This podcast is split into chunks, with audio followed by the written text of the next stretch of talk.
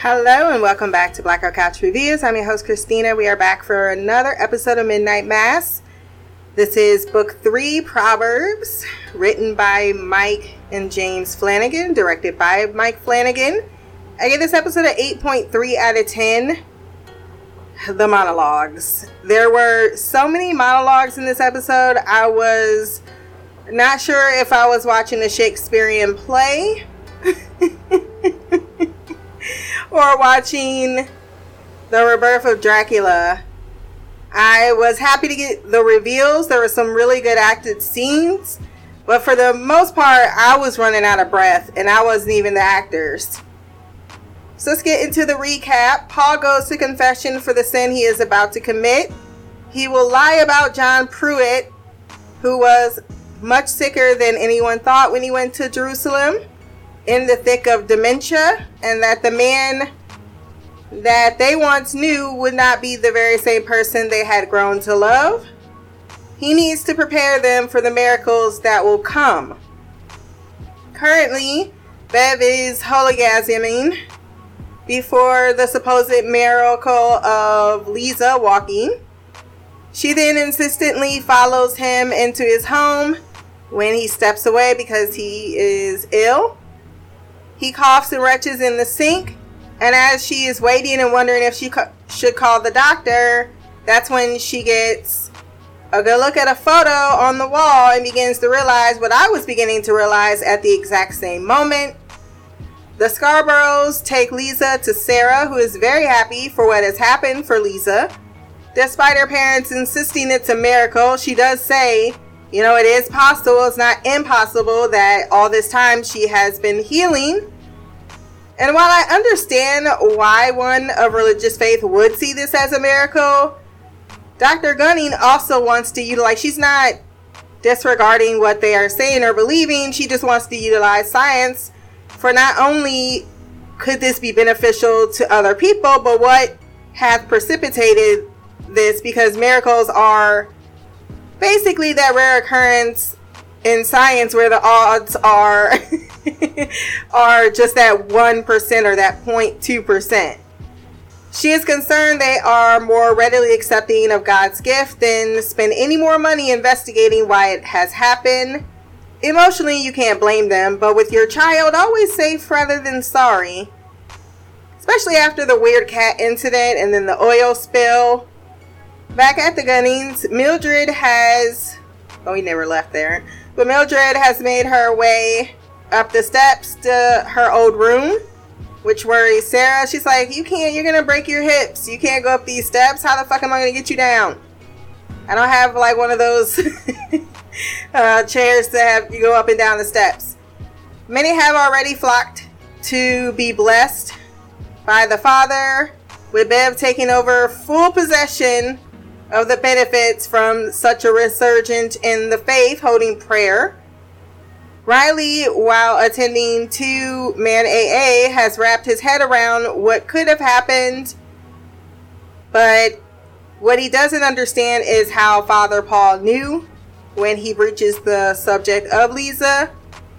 Paul replies it wouldn't be sufficient enough for him to know that he just felt a connection so strong to Leeza he beckoned her to walk. Liar, liar, whore, liar, whore, and you know it. I wish I had something more, but I don't have more to give.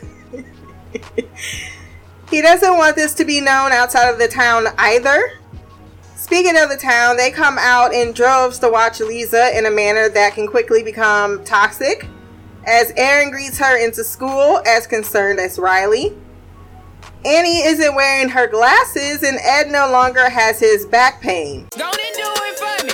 Now watch me whip. Now watch me nay nay. Okay. Now watch me whip, whip. Watch me nay nay. Why me do now watch me whip. And I put it in my notes at this moment before I realized, and then I'm just now compounded on what that means. Holy shit, he's been giving them fucking blood in the communion wine. Because as soon as soon as I saw that, I was like, wait, they're healing too, or they're getting better. And the only thing I could think of is that he put something in the communion wine because Leeza went more regularly to church, so she got more of the miracle blood. The two rekindle some passion via dance as Warren gets a tap on the window from Leeza. Instead of being haunted by his past, Riley decides to go and spend some time with Erin. Romance is in the air, it seems, as Leeza and Warren kiss in a boat in the middle of the lake at night under the stars.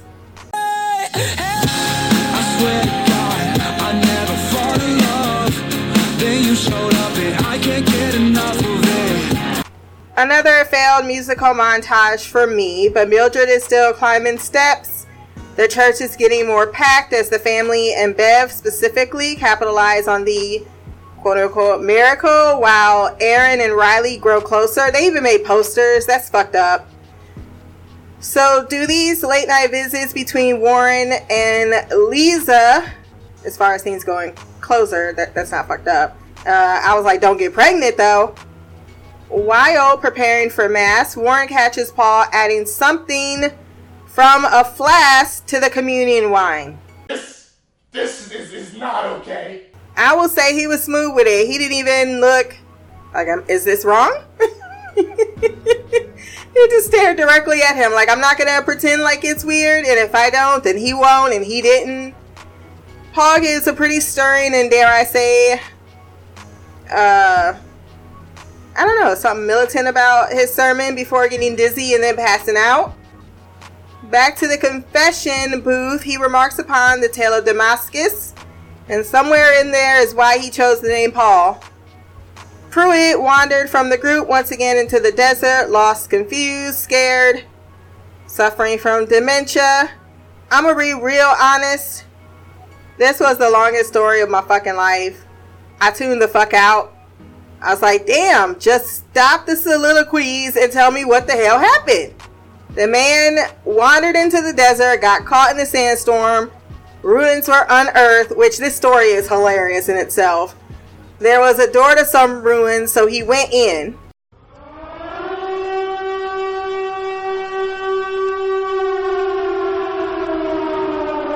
This was definitely a very uh, odd way to meet a, a vampire, but sure, sure, sure, sure, sure. So why they had to scare me like that though? Why do they need to? It's a nice transition from his dark blinding light to Dr. Gunny having the light in his eyes, but it scared the shit out of me. Sarah says that he is fighting off a virus with elevated body temp and heart rate. Bev immediately gets water, intending to control every aspect of her ticket into infamy and importance. Paul tells Sarah she takes care of everyone and that he is proud of her and that he does not intend to miss Mass with Mildred. Sharif learns Ali is reading the Bible when he finds it in his backpack.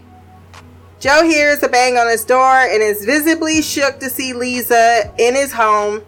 This scene was extraordinarily well acted by both actors, but damn, was it emotional as she comes in and looks around before turning off the TV. She tells him about the day that she was shot, about the sounds her father made that she's never heard since or before, as he cradled the hole of the bullet in his daughter's spine. She hated him for going through time and taking things from her. She wanted him to hurt, to suffer. So, this is how she imagined his life to be. So, when he begged for forgiveness, she would tell him no. But she does forgive him. She's still angry, but forgives him anyway because the hatred was holding her back, and now this can help him recover because nothing is in his way but him. She quotes Proverbs, but I needed to go find a bucket to mop up my tears. And that's when the scene got entirely too long once again. At the town hall meeting, Sharif makes a very simple request.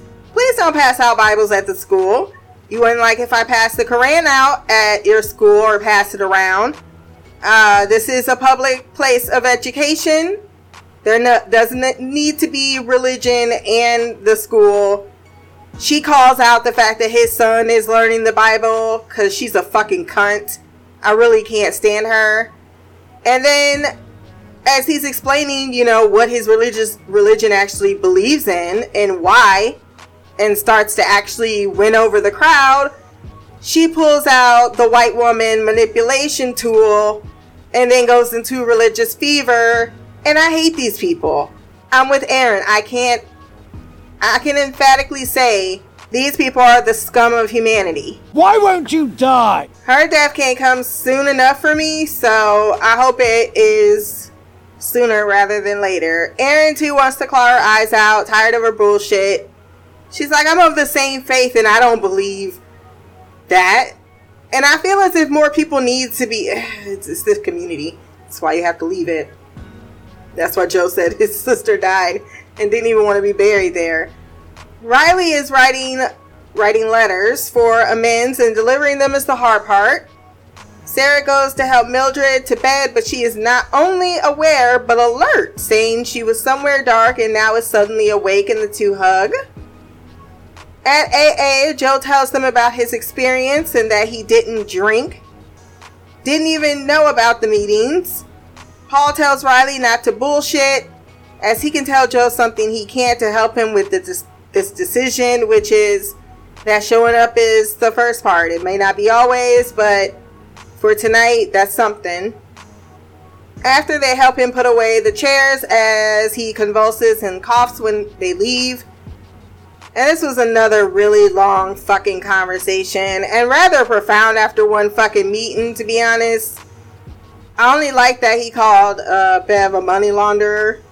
He was surprised he ended up in the one place he never thought he would, so that's a life proverb, never assume. And that uh, is it going to ever be different for people like us? And Riley says if we work hard, they can become different, which will make them feel different, and that's the best that they can hope for. After prayer at Sharif's, he Ali wants to go to the St. Patrick get together, but Sharif says no. He uh, then counters with, you know, I never really had a choice on being a Muslim. You converted to Muslim when, or you did it for mom.